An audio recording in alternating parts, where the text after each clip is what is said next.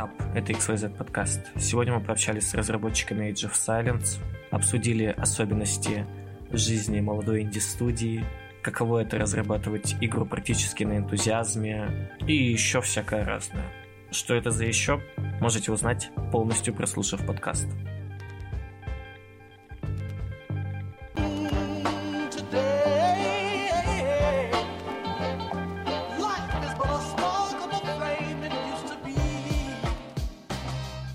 Всем привет!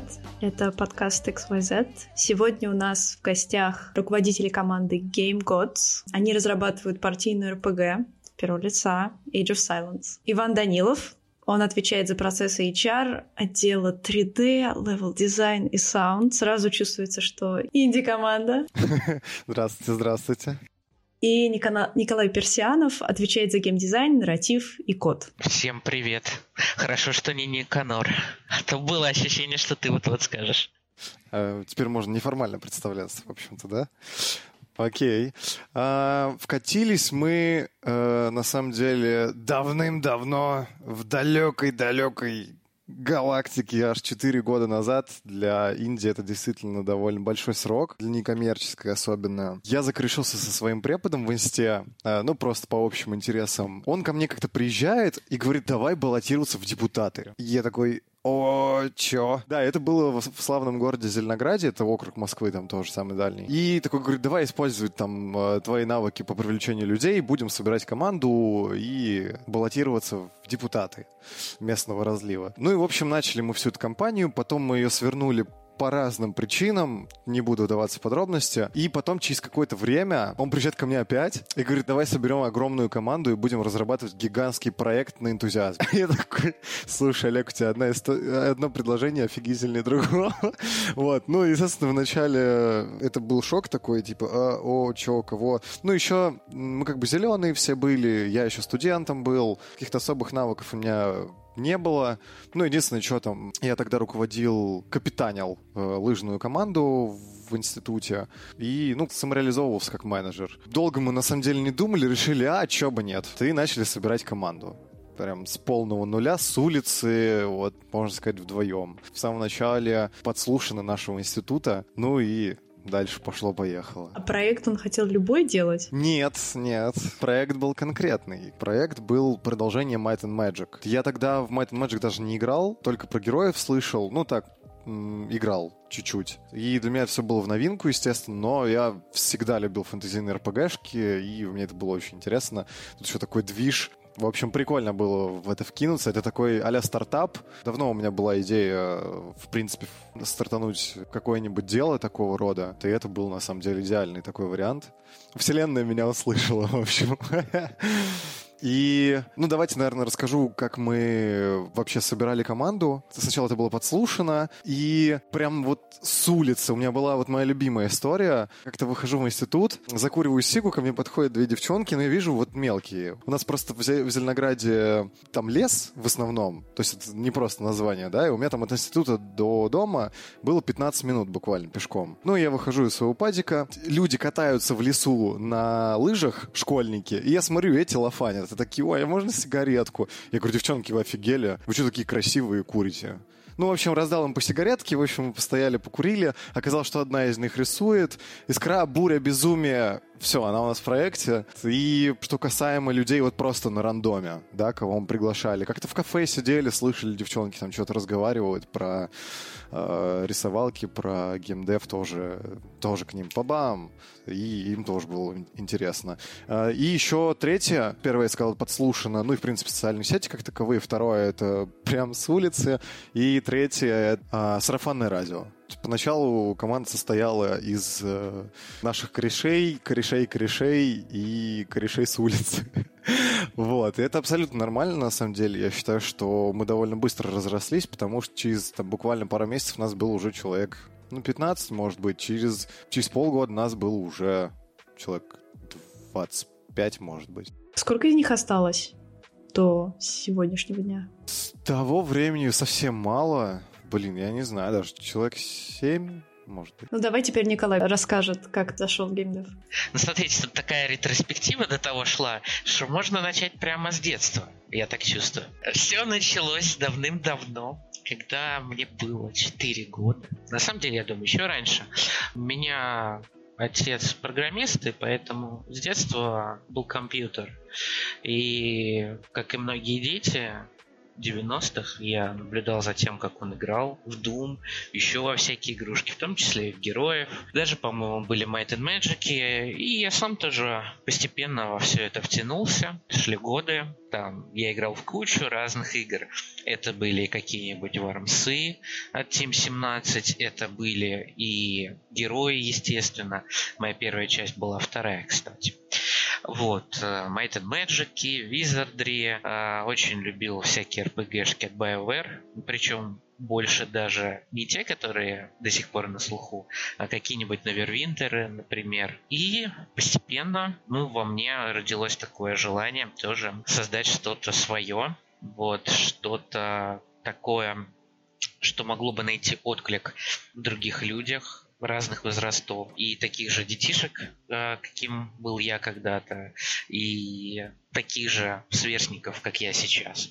Первый мой проект был, наверное, когда мне было почти 18 лет. Это был фанатский такой проект по Might and Magic. Он назывался Children of the Void. Ребята, американцы, планировали сделать ну, чисто фанатский такой проект по мотивам.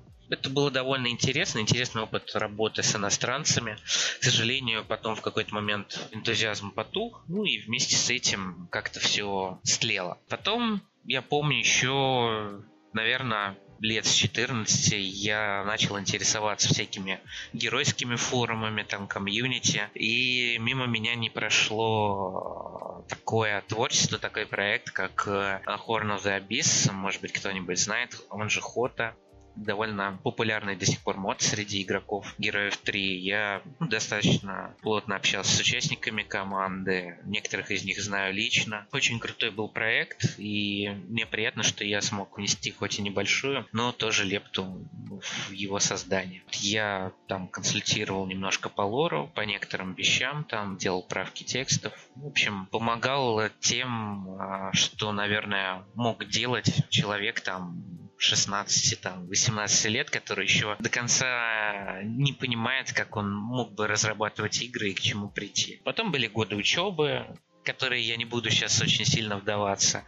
Но постепенно у меня, хотя я развивался в своей профессиональной области, у меня все еще сохранялась эта тяга сделать какой-нибудь проект, принять участие в чем-то таком прикольном и крутом. И так я попал в проект Age of Silence. Меня, правда, зарекрутировал не Ваня, другой, один из наших лидов. В общем-то, все заверте. Я заканчивал тогда последний курс магистратуры, уже уже работал там не, не в первый раз. Это я подумал проект. Сейчас почему бы и нет?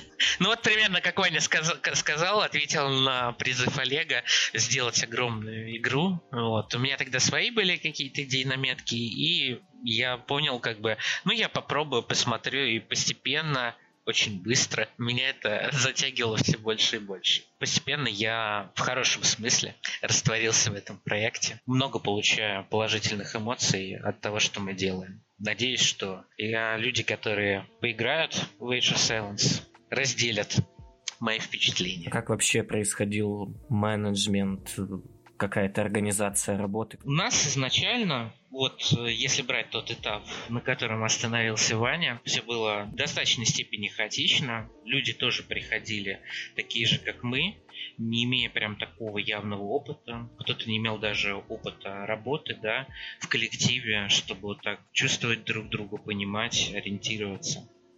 Но постепенно те люди, которые оставались, набирались опыта, компетенции, становились все круче, круче, ярче и ярче. Приходили новые люди, достаточно талантливые. Некоторые, кстати сказать, тоже э, проходили курсы XYZ и большой респект таким ребятам. И постепенно начали формироваться в явном виде отделы, какие-то направления. Я как человек, который, э, ну, в общем-то, учился и развивался как бизнес-аналитик. Бизнес-аналитик – это человек, который выполняет или задачу такую перемычки между заказчиком и программистом в IT, или помогает, в принципе, выстраивать процессы в компании. Я тоже старался применять эти навыки для того, чтобы, в общем-то, у нас постепенно все процессы приходили в порядок, было четкое понимание того, кто за что ответственен, кто какими задачами занимается, какие сроки и так далее. Мы постепенно все вместе приходили к пониманию, что если мы хотим развивать этот проект до конца, то нам, естественно, нужно, чтобы он уже работал так, как работала бы компания. В хорошем смысле, да? Компания не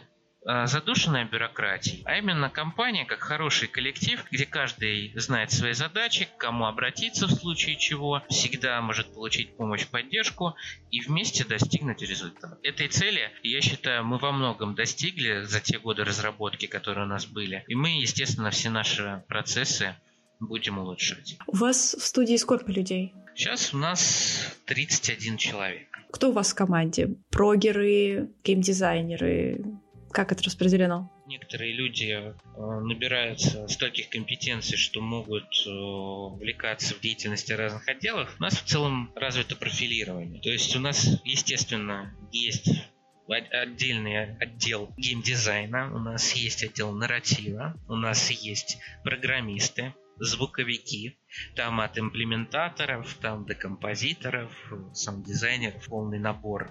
Левел э, левел-артисты, там я, я могу еще перечислять, естественно, упомянуть наших замечательных 3D-шников, 2D-шников. А, у нас есть ребята, которые занимаются комьюнити-менеджментом, ведут наши соцсети. У нас есть, э, ну, условно, то, что можно назвать таким ядром команды, то есть это или активные участники, или лиды каких-то направлений, которые э, непосредственно подотчетны нам с Ваней. Поэтому у нас достаточно такая четкая развитая иерархия, которая выработалась годами, но эта иерархия нас нисколько не сдерживает, не ограничивает, она нам просто помогает а именно в понимании, к кому можно, как я говорил, да, обратиться по какому вопросу, кто какие задачи отвечает и подхватывает. Так таком ключе. А текучка кадров сейчас это характерная для студии ситуация?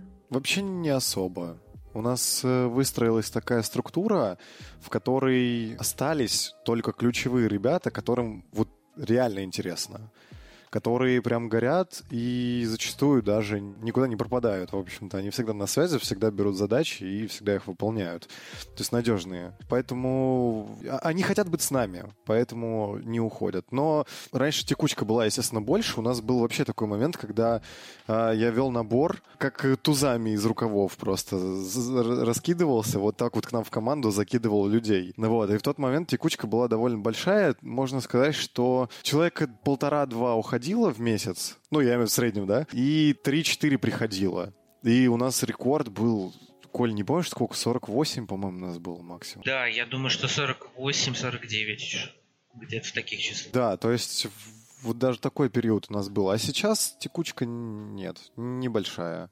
Все на, ме- на своем месте, все пристроены к конкретному делу, которое им интересно. Если что-то меняется, нам обязательно об этом говорят. Мы как-то даем какую-то другую задачу интересную человеку, да, чтобы люди не закостеневали, не теряли мотивацию, чтобы они были там, где они хотят. Ну вот мы очень трепетно к этому относимся, поэтому у нас, слава богу, в этом плане все, все хорошо. Получается, что если я там делаю какой-нибудь 3D, я могу немножечко переквалифицироваться и поделать что-нибудь, что мне тоже интересно, если я там устала от одного и того же. С коварной оговоркой, что, естественно, мы понимаем, что наша цель э, выпустить игру. Мы всецело готовы, да, там, перенаправлять на интересные задачи, дать продохнуть, у нас реально такое есть, но при этом мы все равно движемся к цели, и вектор у нас есть. А тимбилдинг?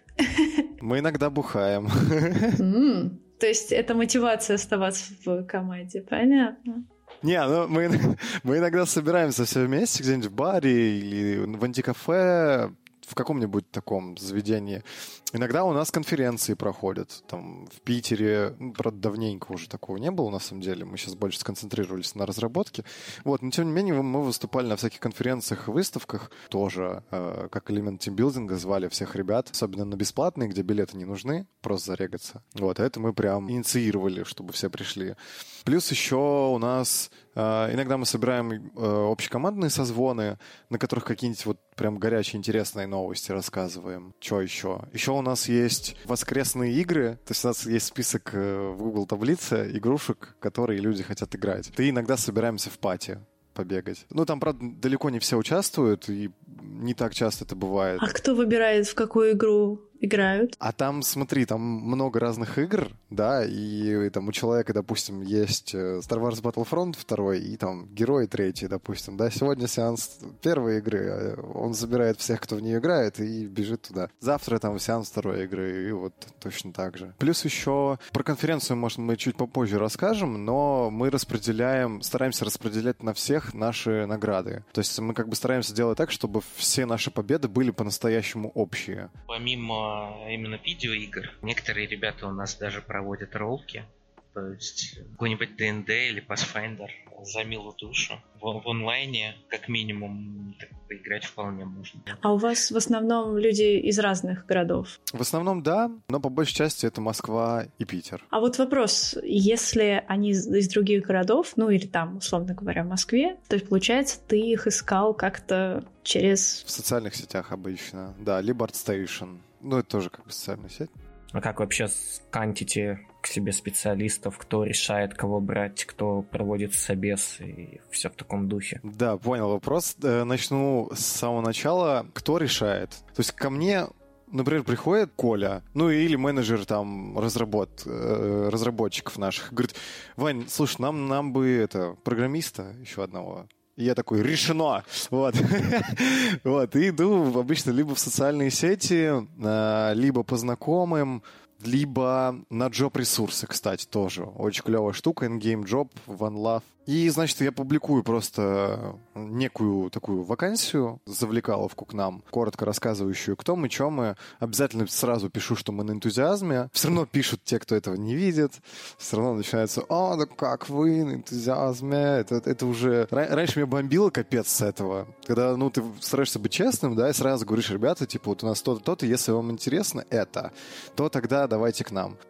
Сложности как раз в нами э, заключаются в том, чтобы найти своих ребят. У нас довольно такое узкое направление. То есть у нас фэнтезийный РПГ от первого лица. Огромное, около double A йное, наверное, по масштабам. Нам нужны люди, которые не боятся таких масштабов э, ролевых игр от первого лица, именно партийных таких, потому что это действительно многих отталкивает, и не все это принимают, понимают, не всем это интересно. И плюс еще Естественно, у нас есть свои этапы. Мы настолько наглые, что в наших этапах есть даже тестирование.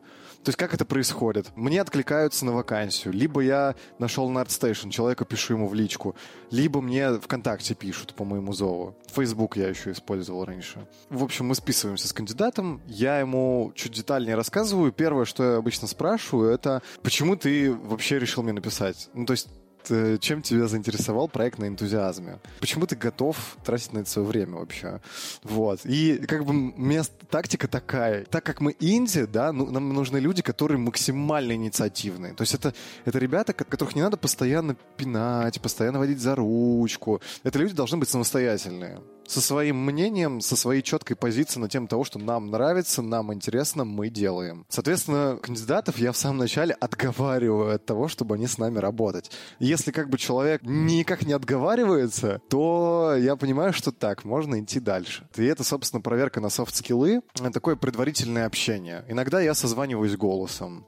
А, там, ну, вообще это зависит там, по настроению, по тому, как диалог идет, по тому, сколько у меня и у, и у кандидата времени, там, что это за чел, есть ли у меня много к нему вопросов, или это что-то простое. После чего я предлагаю ему выполнить тестовое задание. Если он согласен, welcome, держи ТЗ, погнали. Человек выполняет тестовое задание, я ему предоставляю все материалы. Если это, например, там персонажка какая-нибудь, то я обычно еще кидаю какие-нибудь ссылки на то, как делать волосы, например, да, там на ютубе какие-нибудь уроки или еще что-нибудь. Потому что обычно как бы наш контингент людей это те, кто джуны, не супер скилловые, и у них зачастую каких-то скиллов прям вот не хватает даже для выполнения нашего тестового, но мы как бы заинтересованы в том, чтобы там даже если он не пройдет, чтобы он хотя бы немножко подкачался на этом, и, возможно, мы сможем вернуться к нему в будущем. Вот, поэтому я ему предоставляю все необходимые материалы. А после того, как он делает тестовое задание, я отправляю на ревью нашим ребятам, на проверку, то бишь. Ребята выписывают свой фидбэк, что плохо, что хорошо. Если кандидат, в принципе, обнадеживающий, да, мы просим его внести эти правки, доделать тестовое задание по фидбэку, который ему написали. Если этого совсем плохо, то я ему сразу говорю, чувак, пока нет, качай то-то, через время, может быть, интересно, то есть у вас получается второй этап собеседования и тестового задания, это вот доделай поправкам. Это, мне кажется, очень интересно, потому что ты еще так можешь посмотреть, как человек реагирует на фидбэк, как он его обрабатывает. Это очень круто. Потому что я просто такого не слышала раньше, если честно. Ну, может быть, я, не знаю, мало всего видела. Тоже вариант. На самом деле, это просто очень геморно, и не все так заморачиваются из-за того, что у нас, ну, нас вынуждают масштабы так делать. Если бы у нас был бы проект попроще, я бы вообще так не парился.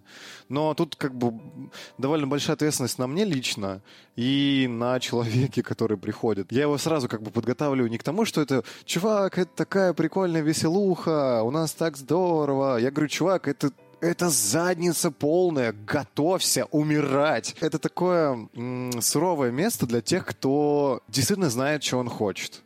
Вот, и для них это кайф. Поэтому они не уходят. И значит, на втором этапе человек доделает фидбэк, допустим, все, он прошел, супер, мы его берем, он идет уже на финальное, вот прям собеседование, там сидим мы с Колей и еще кто-то из отдела, лид. Например, ну, опять же, если персонажка, да, то наш главный персонажник сидит.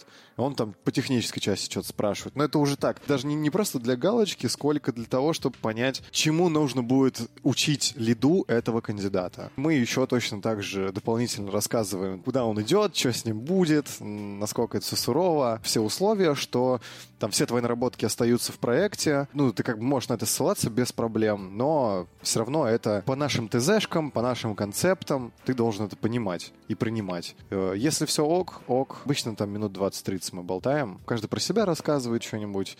Мы отвечаем на все вопросы. Поверхностные вопросы задаем такие общие по типу того, там, как ты себе видишь место, в которое ты идешь, чего ты от этого хочешь, какие у тебя ожидания. Моя задача как рекрутера и задача вот на финальном собеседовании сделать так, чтобы состыковались две вещи. Это ожидание кандидата и реальность нашей команды. Наверное, самая главная сложность, но я уже даже не воспринимаю это как сложность, это скорее уже норма. Самое сложное — понять, насколько кандидат к нам реально подходит. Потому что у нас были и токсики, и лентяи, и сейчас у нас таких уже нет давно. И сейчас у нас так, там отсев этот, он очень четкий, очень жесткий. Но мне очень долго было тяжело определить, насколько человек тот, за кого он себя выдает. Продать себя можно хорошо, а будет ли человек действительно это делать, вот это сложно. Вот самое, самое трудное это вот разбить его самопозиционирование и докопаться до, до, до него настоящего, что же это за кандидат. Ну а дальше у нас идет онбординг. Мы на финальном собесе принимаем решение о том, что кандидат к нам подходит. Все, э, он скидывает все свои данные, мы его регистрируем там, где нужно. Если это какой-нибудь level диск, который в движке будет работать,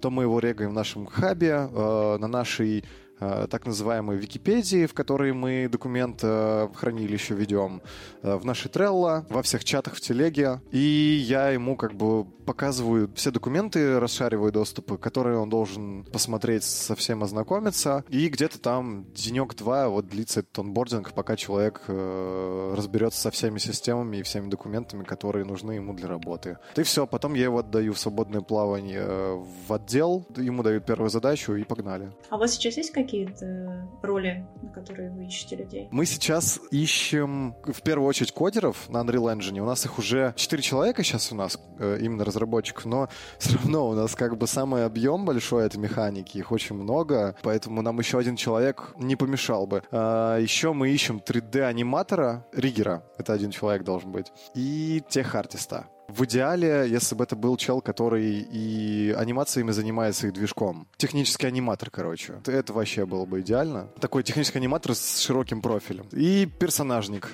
Вот четыре позиции у нас сейчас. В этом контексте, в принципе, интересно, каково это руководить студией даже, небольшой или инди, и вообще есть ли какие-то советы для тех, кто хочет сделать что-то свое. Первое и самое главное — ничего не бояться. Вот это самое главное. Давай, Коль, давай лучше, наверное, ты расскажешь, а то я все балакаю, балакаю.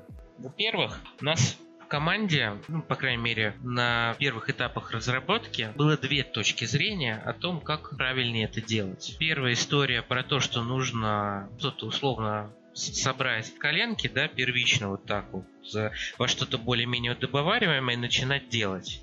Чтобы вокруг этого уже набирался коллектив, заинтересованные люди, была какая-то база, и уже дальше это оформится во что-то более явное. И люди, которые были больше сторонниками, чтобы все так проработать, пропланировать и уже с этим отлаженным, блестящим идти разрабатывать. Глядя на вот эти достаточно полярной точки зрения и весь наш опыт, я могу сказать, что мы неплохо друг друга уравновешивали, да, вот эти позиции. На самом деле, я думаю, что нужно и то, и то. То есть действительно нужно достаточно осмысленно набросать такой небольшой костяк диздока, назовем это так, да, в котором будет общее ваше понимание. И именно то, что вы сможете показывать другим людям, когда вас будет еще немного, и если ваш проект небольшой, да, то там, наверное, большего и не требуется. А если проект больше, требуется больше, то все равно вам а, нужен какой-то кор команды, то есть люди, которые будут работать просто потому, что они горят этой идеей, и они вот ее будут делать до упора вместе с вами. То есть искать вот таких же единомышленников. Если смотреть на этот вопрос глубже, да, и вообще подходить с точки зрения, а как вообще начать, я соглашусь здесь с очень многими людьми в том, что если у вас еще нету команды, нет единомышленников, нет никакого опыта, попробуйте поучаствовать в джему. Там э, действительно можно получить хороший опыт работы в команде, набить шишки и уже после этого попробовать делать что-то свое. Вот это я бы назвал самым первым таким предварительным этапом, а потом, если вы найдете именно на этих джемах людей, а, с которыми вам классно работать, вы продолжите вместе. А даже если по какой-то причине нет, вы попробуете сделать что-то свое, и у вас уже будет больше понимания, как работать, да, как организовать рабочий процесс, а в каких э, средах, да, вести документацию, как задачки трекать, как э, ставить сроки себе, да, какое-то цел, целеполагание, планирование вести и так далее, и так далее. Вот постепенно такие навыки э, и компетенции появятся. Я не буду сейчас подробно давать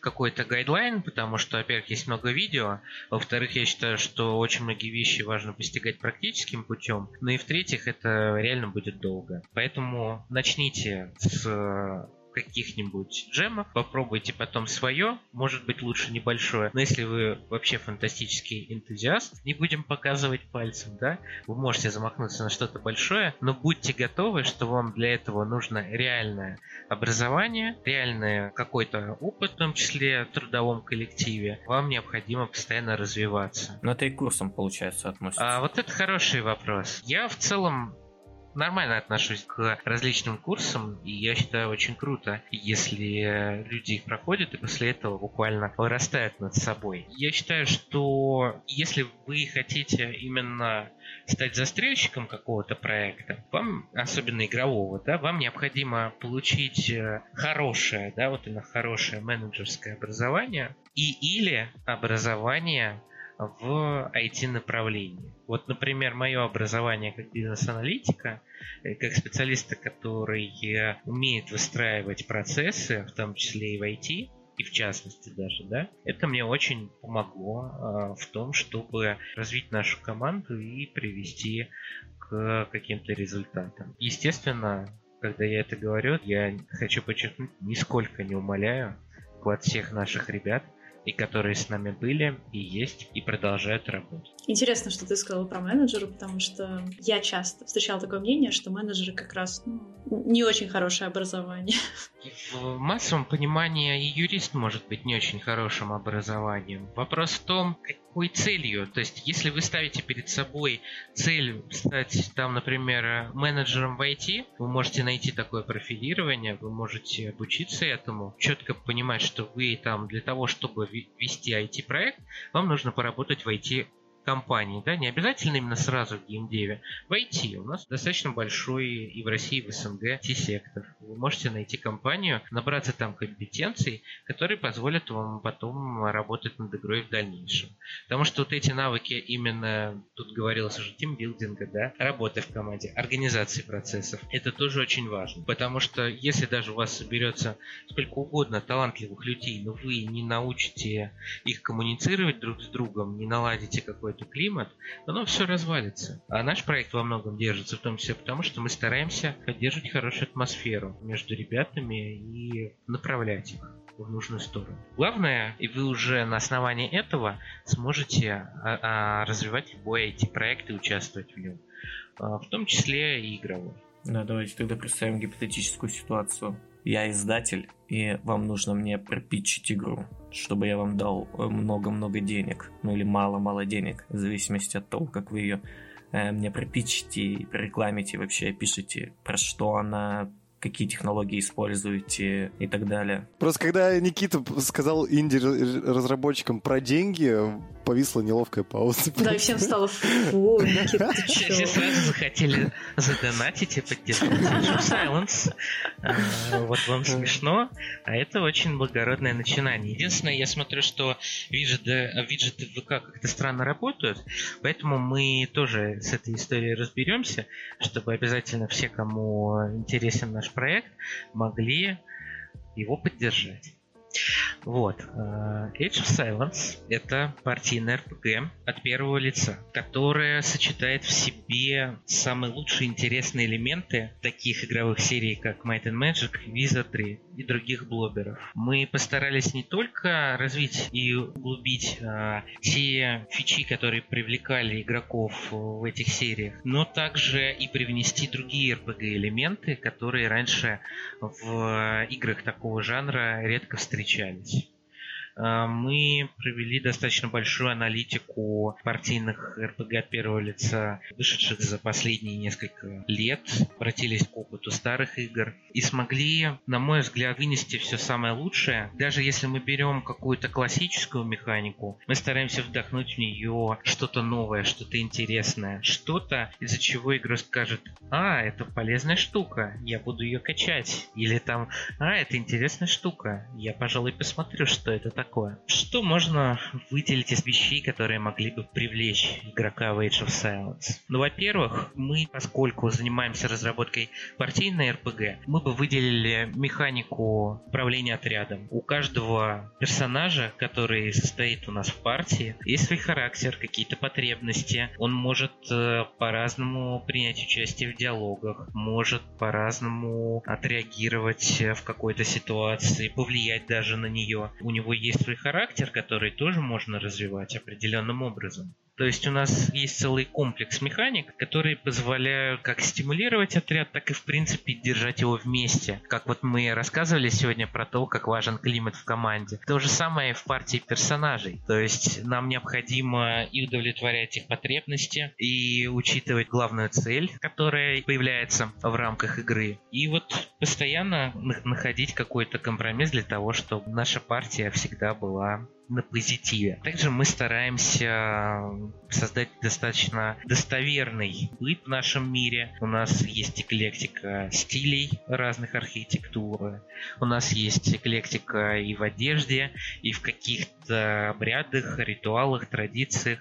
Мы достаточно плотно занимаемся всякими элементами, связанными с нарративом, и это выливается и в такие достаточно гибкие механики диалогов, испытаний и куча всяких других мелких интересных штук, которые, в общем-то, показывают, что персонажи в партии это не просто табнуться с одного на другого. Это играет достаточно большое значение. Еще такой интересный элемент я могу выделить. Это аномалии, то есть мир, в котором мы играем несколько десятилетий назад пережил катаклизм, и в каждой локации есть какие-то особенности, которые влияют на геймплей, с которыми приходится считаться. Это не прям сталкер референс, но некоторые э, сигналы о том, что в мире произошло нечто напоминающее постапок, и у мира есть свои заплатки, и, может быть, эти заплатки даже могут как-то треснуть, это то, что, в общем-то, предстоит исследовать игроку. Так что, если вот так вкратце, наверное, вот что такое Age of Silence. И как пример просто какой-то старой механики, которую мы переосмыслили и решили вдохнуть в нее жизнь, это банальная смерть. Наш отряд погиб, и в конце бывает какой-нибудь ролик, о том, что мы погибли, и там можно перезагрузиться, начать игру. Но при некоторых условиях вместо этого может сработать другой сценарий. И мы можем отправиться в загробный мир, и, в общем-то, попробовать даже выйти сухими из воды. Да, интересно вообще в этом контексте, насколько разветвленный, наверное, так можно сказать, нарратив, да, насколько позволяется, насколько мир восприимчив вообще к, не знаю, расе, классу, полу, может, в таком духе. Ну, это вообще, в принципе, любой хороший РПГ, да, там история твоего персонажа, бэкграунд, который ты задаешь, он как-то влияет на мир, да, как в том же не знаю, Baldur's Gate влияет мировоззрение, в Пиларсах там происхождение в таком духе. Вообще это будет у вас в проекте или плюс-минус все линейно? Да, давайте я тут тоже расскажу пару вещей. Я вот приводил примеры, опять же, да, как, например, развитые нарративные механики. А, в принципе, для РПГ это может уже не являться где-то ноу-хау, но, несмотря на это, в нашей партийной РПГ действительно каждый персонаж может сыграть определенную роль в сюжете. Ну, например, есть какой-нибудь квест, в котором э, квестодатель воспримет только персонажа орка, который будет с ним разговаривать. Всех других он ну, будет относиться к ним как-то с опаской или недоверием.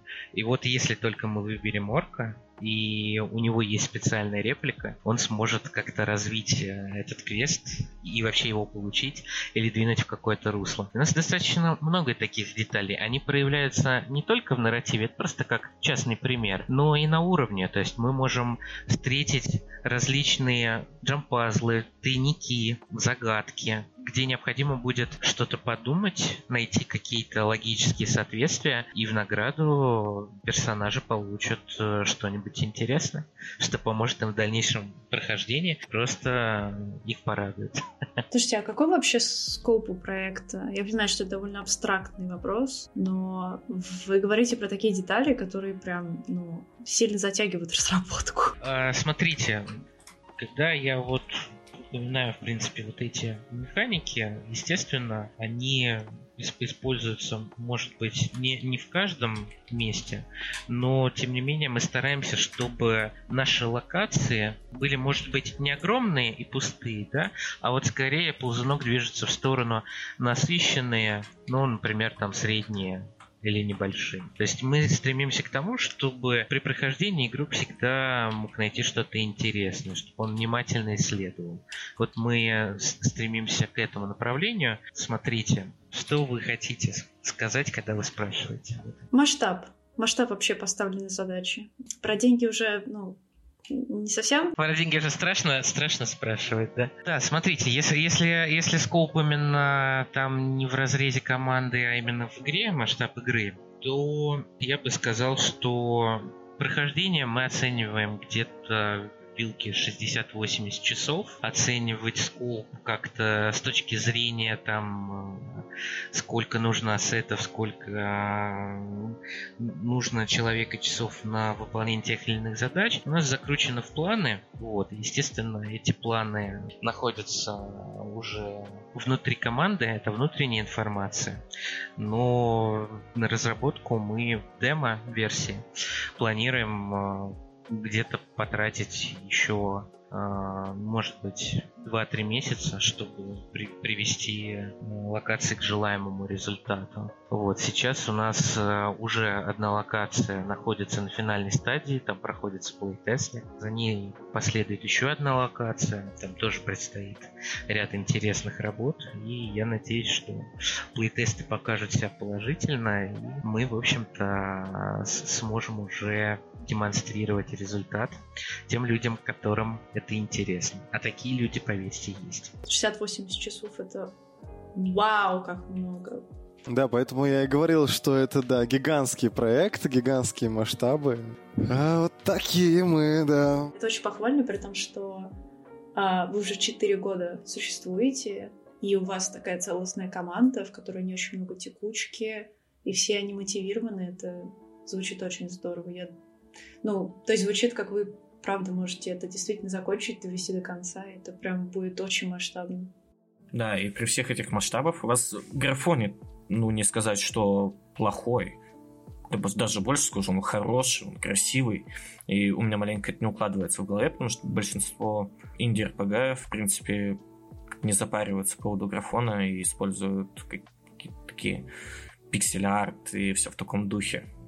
Вы же выиграли UED в Context, как раз Contest, господи, именно из-за графики, верно? На самом деле мы начинали изначально еще на движке Unity, но тогда мы, в принципе, оглянулись по сторонам и решили выбрать что-нибудь более крутое. Вот, и думаем, а чего бы нет. Но мы тогда вообще безбашенные были, мы это, блин, начали и затеяли все, а там уже было вообще не важно, мы готовы были в космос полететь, такое чувство. В общем, да, в общем, мы выбрали движок Unreal, такие думаем, ну что, у нас Unreal, давайте графон делать. Ну и поначалу он совсем дурацкий был, некрасивый, спецов не было нормальных, все неопытные. И в итоге мы как бы, мы опирались, естественно, на Might and Magic, в этом ключе изначально мыслим. Ну, там графон, мы как бы опираемся на девятую часть, ой, на, на восьмую часть, шестую, восьмую. Там совсем старая графика. Э, последние части Might and Magic э, тоже как рефы такие, э, не прям стопроцентные, но в том числе. Мы, в общем, наша задача была передать атмосферу вот Might and Magic, Dark Messiah тоже, она, она тоже как бы похожа на Might and Magic, вот на то, чего мы хотим добиться, чего мы хотим показать. И как так исторически сложилось, что мы начали в фотореалистичном э,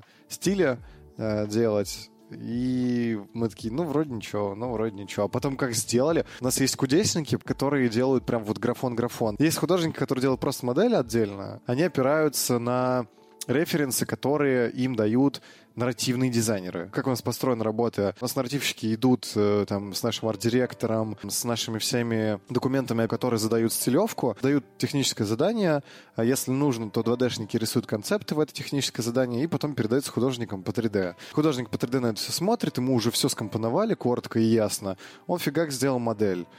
Все, ее потом анимируют, вставляют движок, и в самом движке у нас есть точно так же левел-дизайнеры которые изначально расставляют все объекты на локации. И тоже опираясь там на нашу стилевку, на референсы э, и все прочее. И финальная стадия — это наш кудесник, вот тот самый, который сделал, нарулил нам графон, э, наш level артист, он именно в самом Unreal выставлял свет, всю артовую часть выстраивал именно в той локации, с которой мы участвовали на Unreal Engine Dev Contest. Получился действительно очень неплохо, поэтому нас выбрали.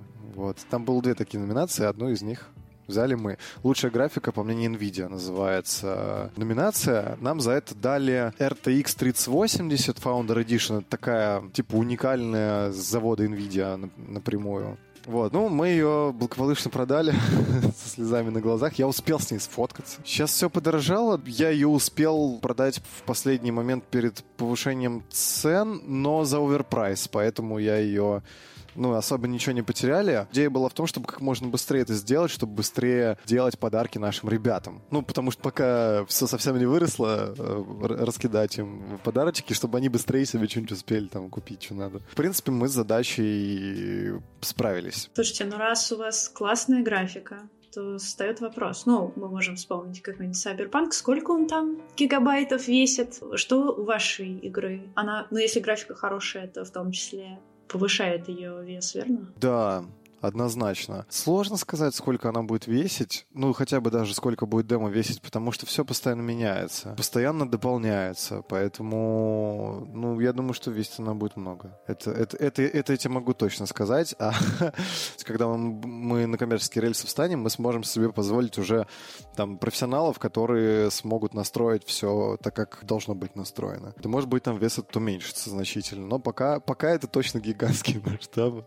То есть, получается, вот эти вот бегунки про low quality, medium quality, high quality каких-нибудь текстур, это получается после как-то добавляется не, оно уже есть. Это несложно делается, и даже прямо сейчас это у нас реализовано. Ну, насчет оптимизации для компов, то на каких-нибудь легких средних, э, я думаю, все смогут поиграть. У меня, в общем, комп, ему лет 8, наверное. И вот на слабых настройках я спокойно смогу, смог бы играть.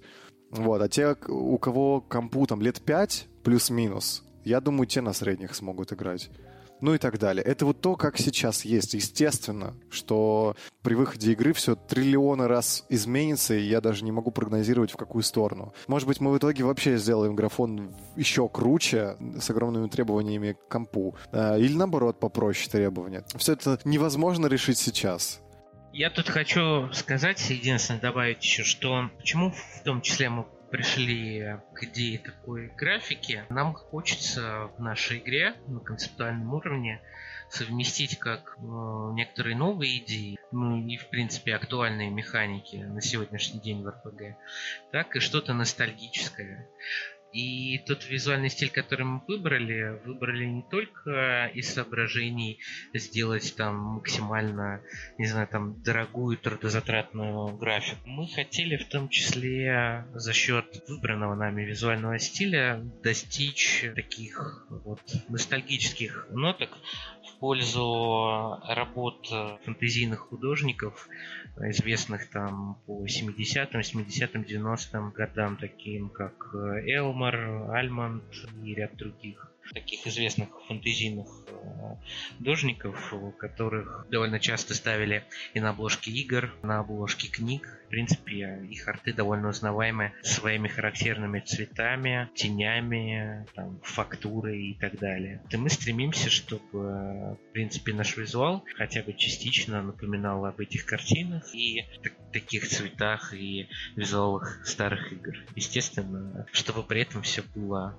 классно, приятно, интересно и фэнтезийно. И этот процесс, он как бы идет и от наших художников, которые изначально задавали пазу, и потом нашим 3D-специалистам. И вот этот вот цикл, да, от 2D к 3D, он непрерывно идет, и а, вот этот визуальный стиль мы транслируем везде в нашей игре.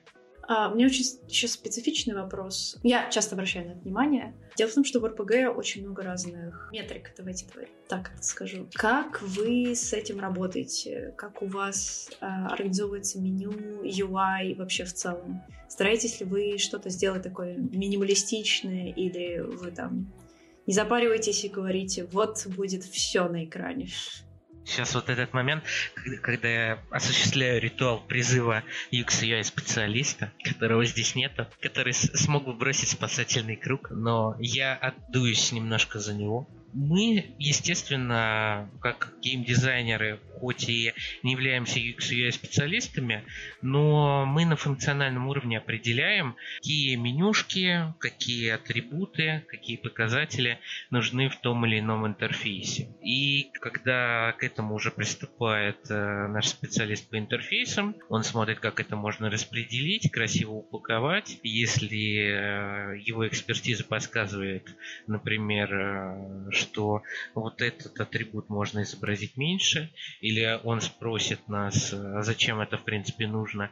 После некоторых обсуждений мы придем к выводу, что его можно перенести или скрыть, или убрать вовсе, то мы, естественно, это сделаем. Это достаточно живой процесс, и нам важно тоже получать фидбэк и при принятии задачи, чтобы мы еще раз подумали и оценили, насколько э, хорошее решение мы приняли. Это тоже опыт, мы все учимся, поддерживаем друг друга и стремимся, конечно, к лучшему результату. Единственное, что я еще могу, наверное, здесь добавить, да, что мы, естественно, если вдруг это еще не было понятно, мы и под механики, и в том числе под интерфейсы пишем достаточно четкие ТЗ. У нас налажены свои шаблоны, свои принципы, как мы это делаем. И, в общем-то, такой истории, что мы просто интерфейсер кидаем в воду и тыкаем пальцем в небо, сделай нам то-то, то-то, то-то. И, наверное, как в этой игре, такого нету мы четко прописываем, что нам нужно, как нам нужно, и, естественно, где необходимо, в деталях уже опускаемся и обсуждаем. Завершая как бы ответ на этот вопрос, как не специалист UX я скажу, что интерфейсы будут красивые и эргономичные. Кажется, что это одна из первых вещей, которые ты замечаешь в целом, и она том числе становится частью туториала, ну хотя что не часть туториала, геймплей, ладно. Да не, на самом деле туториал это тоже э, такая отдельная часть интерфейсов, да, некоторые, ну это по сути, это некоторая частность, да, которая может появиться только вот в рамках туториала и нигде больше. Какой-нибудь указатель, стрелочка, еще что-то. Мы, естественно, и на плейтестах прогоняем, насколько интуитивно то или иное принятое нами решение, что-то поправляем, добавляем. Нам это очень помогает, вот, когда мы проверяем какие-то наши гипотезы тоже. естественно, мы стараемся не делать что-то в стол, не на ум, все-таки так, чтобы это использовать в дальнейшем. Наверное, единственное, что я здесь добавлю еще напоследок, что мы в целом стремимся, несмотря на то, что сегодня было рассказано, что много того, много этого, много еще чего-то, мы, мы стремимся к тому, чтобы не наращивать некоторую избыточность, да, ни в чем. Ни в механиках, ни в интерфейсах, каких-то еще деталях. Вот, например, разработчикам, которые переносят э, механики настольных игровых игр э, формат видеоигр, ну, таких как D&D и Pathfinder, да, мы знаем такие примеры, как э, тот же Pathfinder, недавно вторая часть выходила, сейчас Лариан э, делают э, Baldur's Gate 3, это все сопряжено с некоторыми сложностями, потому что перед людьми стоит э, достаточно необычная задача. Это перенести достаточно объемные механики, не перегрузив интерфейсы и сохранив все в достаточной степени интересным, и в то же время в тех местах, где что-то в рамках именно видеоигры, да, может выглядеть куце и не очень интересно, а подать таким образом, чтобы это было круто и интересно. Вот я могу такой пример привести, может быть, немножко странный, и не знаю, поймут ли его все люди, которые будут нас слушать. В большинстве изометрий, которые выпускались по Dungeons and Dragons, не было таких явных приемов типа спихивания, да, отталкивания и так далее. Когда так такую механику ввели в Baldur's Gate 3, и там можно просто сталкивать противника с обрыва, там можно, наверное, не получить лут или еще что-то, но сама такая возможность есть. Есть уровневость, да, что персонаж может куда-то подняться, и там несколько уровней карабкания, можно занять какую-то стратегически высокую точку, обложить себя какими-то бочками, еще что-то. Это очень привносит гибкости. И я помню, когда я поиграл в первый DOS, Divinity Original Sin, я уже как-то в голове подумал, никто тогда из моих друзей, знакомых, с кем я играл и общался, в это не поверил. Я сказал, что ребята целятся на то, чтобы потом сделать какую-нибудь D&D игру, потому что функционала гибкости вот в движке и в механиках DOS столько, сколько хотелось бы видеть и в D&D, и вообще в D&D-образной игре. И потом они действительно взялись после второй части за третий Baldur's Gate, сначала по слухам, а потом в реальности. И я прям подумал, что да, все звезды сошлись. Как, в принципе, происходит имплементация новых идей ну, в плане, кто ответственен, кто придумывает, могут ли рядовые члены команды что-то свое предложить, или все уже давно написано в диздоках и работаете как работаете по намеченному плану? У нас э, выстроены свои регламенты и пайплайны. В целом уже система достаточно устоявшаяся. В рамках нее может родиться какая-то новая механика инновационная, и такое уже происходило, даже, например, в прошлом году, хотя у нас уже многие вещи устоялись. Как это происходит обычно в принципе, потенциально у любого участника команды может родиться идея. Ну, преимущественно это ответственные за worldbuilding в том или ином виде геймдизайнеры и нарративные дизайнеры. Потом это проходит сито их перекрестной оценки на непротиворечивость э, бэкграунду мира да, то есть, что нету никакого конфликта с этой стороны, и непротиворечивость остальным механикам, что эта механика интересна, она крутая, она встроится в общий э, каркас без каких-то нарушений, противоречий. Мы оцениваем ее сроки, ее сложность, если мы понимаем, что это ну, не что-то такое невероятная, то мы ее, в общем-то, добавляем в стек на разработку. Естественно, с той оговоркой, что если эта механика, например, э, крутая инновационная, но она не коровая, то она, например, в нашу текущую версию разработки не пойдет. Она пойдет следующим эшелоном, когда мы закончим делать им. И потом мы делаем техническое задание там, оснащаем его всей необходимой информацией. После этого ответственность за задачу за нее берется. И тот пайплайн, который я описал, он достаточно гибок, э,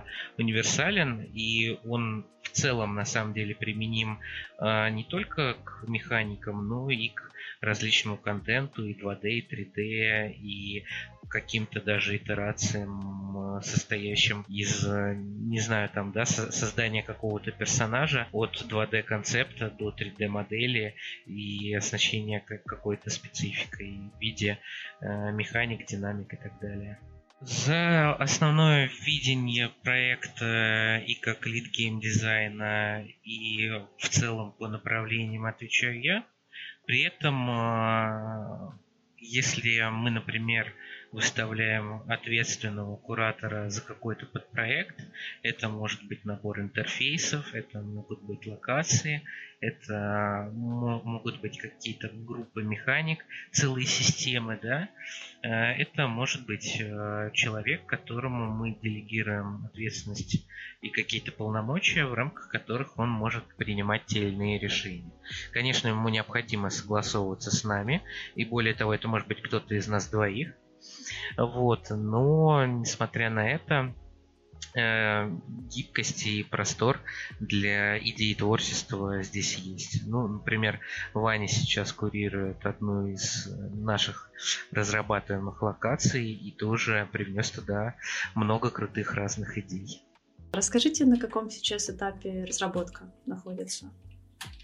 Э, мы сейчас занимаемся подготовкой демо для того, чтобы у нас было некий бэкграунд самый важный, с которым мы сможем идти продавать как бы наш проект инвесторам, чтобы получить финансирование и уже на более серьезных щах, на фултайме разрабатывать уже конечную игру. Потому что сейчас мы именно в формате демо у нас есть потребность в профессионалах довольно высокого уровня, и, естественно, на, на full time мы сейчас их привлечь не можем, мы только консультироваться с ними можем, а, потому что им интересно. В любом случае нужны профессиональные руки. И, соответственно, сейчас мы как раз готовим эту демку, очень надеемся в этом году уже получить ее в свой багаж, в свой портфель так называемый, ходить точечно показывать инвесторам. У нас много общения уже было с различными инвесторами, и все они, естественно, ждут от нас чего-то практического, чего-то, что можно пощупать, потрогать. А у нас это довольно сырое всегда было, поэтому мы сильно не пестрили. Показывали только,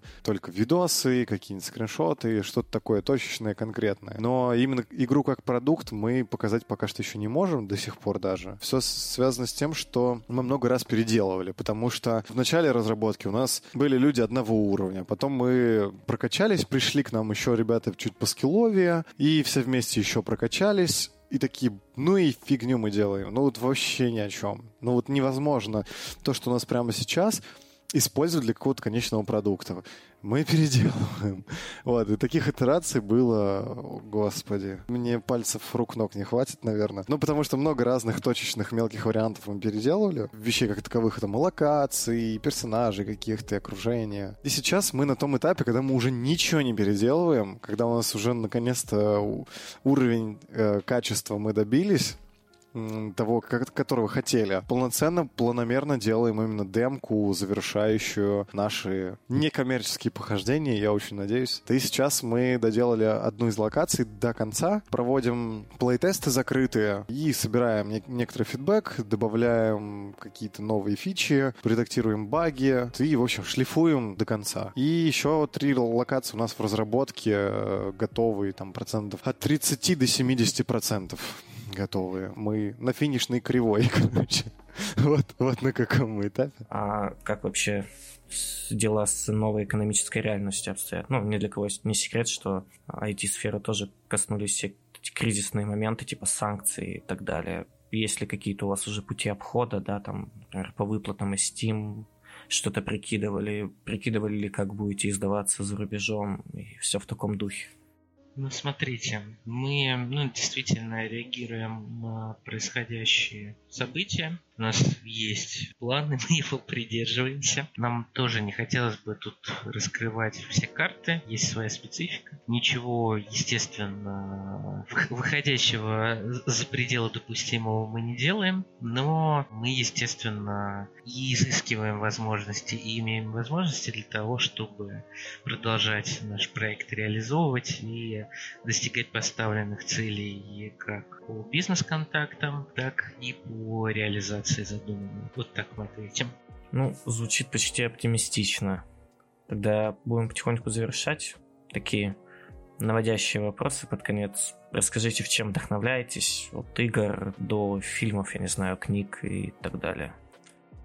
На самом деле очень много разных вещей. Например, я с удовольствием могу зайти на ArtStation, э, залипнуть там на какое-то время, например, пока куда-то еду, пока занимаюсь какой-то рутинной работой, и просто краем глаза там за что-то зацеплюсь и уже ловлю какой-то эксайт, какое-то вдохновение. Это может быть и какая-то интересная, крутая статья, это может быть и какой-то ролик, какая-то даже программа, это может быть и сериал, и фильм. Э, я смотрю очень разные вещи в разных направлениях, и исторические, и аналитические, и по IT, немножко по экономике что-то. Вещи, связанные, естественно, с нашим любимым геймдевом. Если говорить про фильмы, да, это очень большой скоуп. Это вам, да и какие-нибудь вестерны, и sci-fi, такой именно крепкий, классический, какой-нибудь, может быть, даже сай-фэнтези, и что-нибудь такое криминальное, ироническое. Я сегодня могу захотеть посмотреть какие-нибудь три билборда, хотя я люблю и другие фильмы там от этого режиссера и его брата шикарные, я считаю, драматурги. Через пару дней я могу захотеть посмотреть э, какой-нибудь э, советский соцреализм в духе Остапа Бендера или самого Остапа Бендера. Очень большой скоп, очень много источников вдохновения. Но один из самых таких непрерывных источников вдохновения это, я думаю, команда наша и те результаты, которых мы добиваемся. Потому что, когда я вижу, что мы закончили какую-то задачу, даже если это какой-то документ или еще какое-то, да, там, например, анимация, еще что-то, это уже очень мотивирует. А когда ты видишь, что все это пролилось в итоге уже в игру, это просто дает потрясающий заряд энергии и мотивации, чтобы творить дальше. Да, прям в точку. Вот меня еще вдохновляет то, когда мы показываем кому-то то, что мы сделали. Там на закрытых плейтестах или на шоу-кейсах. И я смотрю, что люди играют. Ну, естественно, реакции у всех разные, но зачастую а, люди такие, о, прикольно, о, вот это вот, о, клево. И ты, и ты понимаешь, что мы это обсуждали на каком-нибудь созвоне, могли спорить, вот, и прийти к какому-то решению, добавить там вот эту фичу, и люди это замечают, эти фичи, и такие, о, такой микрокайф. Вот, я на это смотрю, как людям это интересно, я вижу, что им это, что что это нужно, что это то, чего они хотят. Это тоже безмерно вдохновляет. Ты прям понимаешь, ты на правильном пути ты делаешь то, что действительно необходимо. То, что реально интересно по-настоящему. Вот, вот это больше всего вдохновляет, конечно. И на, как Коля правильно сказал, да, наша команда безумно вдохновляет. Их старания, их приверженность делу, это вообще неописуемо. За этим наблюдать просто, просто потрясающе.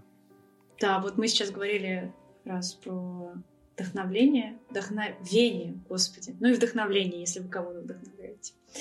А теперь расскажите, где почерпнуть интересную информацию для тех, кто только начинает разрабатывать игры.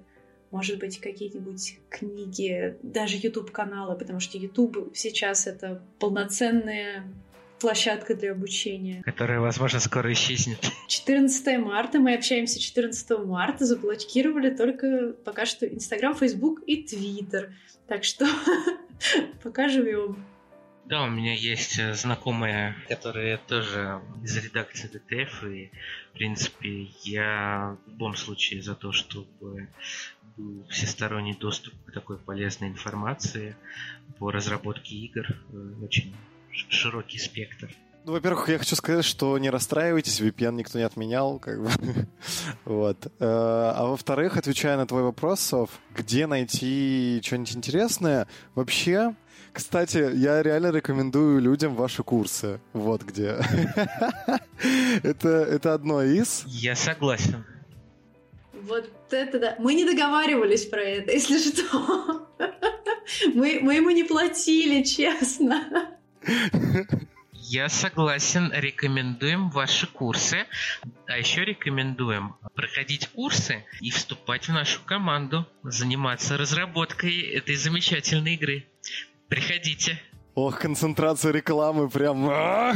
Ну, смотрите, в общем, я что хочу сказать. Смотрите, самое главное. Вообще, ну, частенько у меня такой был. Я работал в одной очень крупной аутсорс-студии в геймдеве, тоже рекрутером. И, естественно, было много людей, которым мне приходилось отказывать по результатам там этапов отбора. Естественно, не хочется просто так человеку отказать, развернуть его и пнуть под задник. Хочется ему как-то какие-то наставления дать, как-то замотивировать его. И я всегда всем говорю, что первое, что надо сделать, это понять, что ты хочешь, чем ты хочешь заниматься. Если ты не можешь это сразу себе ответить на этот вопрос, то что-нибудь попробовать. Выписать, не знаю, список сфер деятельности, которые ты хочешь. Например, там 2D, 3D, геймдизайн. И все попробовать по чуть-чуть. И вот если заниматься этим, найти себе на Ютубе всякие видосы, каналы. Сейчас прям какие-то четкие ссылки я не могу сказать. Их там очень много разных разных. Сорсингом минут 30 позаниматься и найдете самые лучшие. Это не принципиально на самом деле. Потом можно просто пойти на какие-то курсы. Можно только самообучением заниматься. Есть прочие ресурсы, на которых можно найти любые материалы, будь то текстовые там или видео, статейки всякие.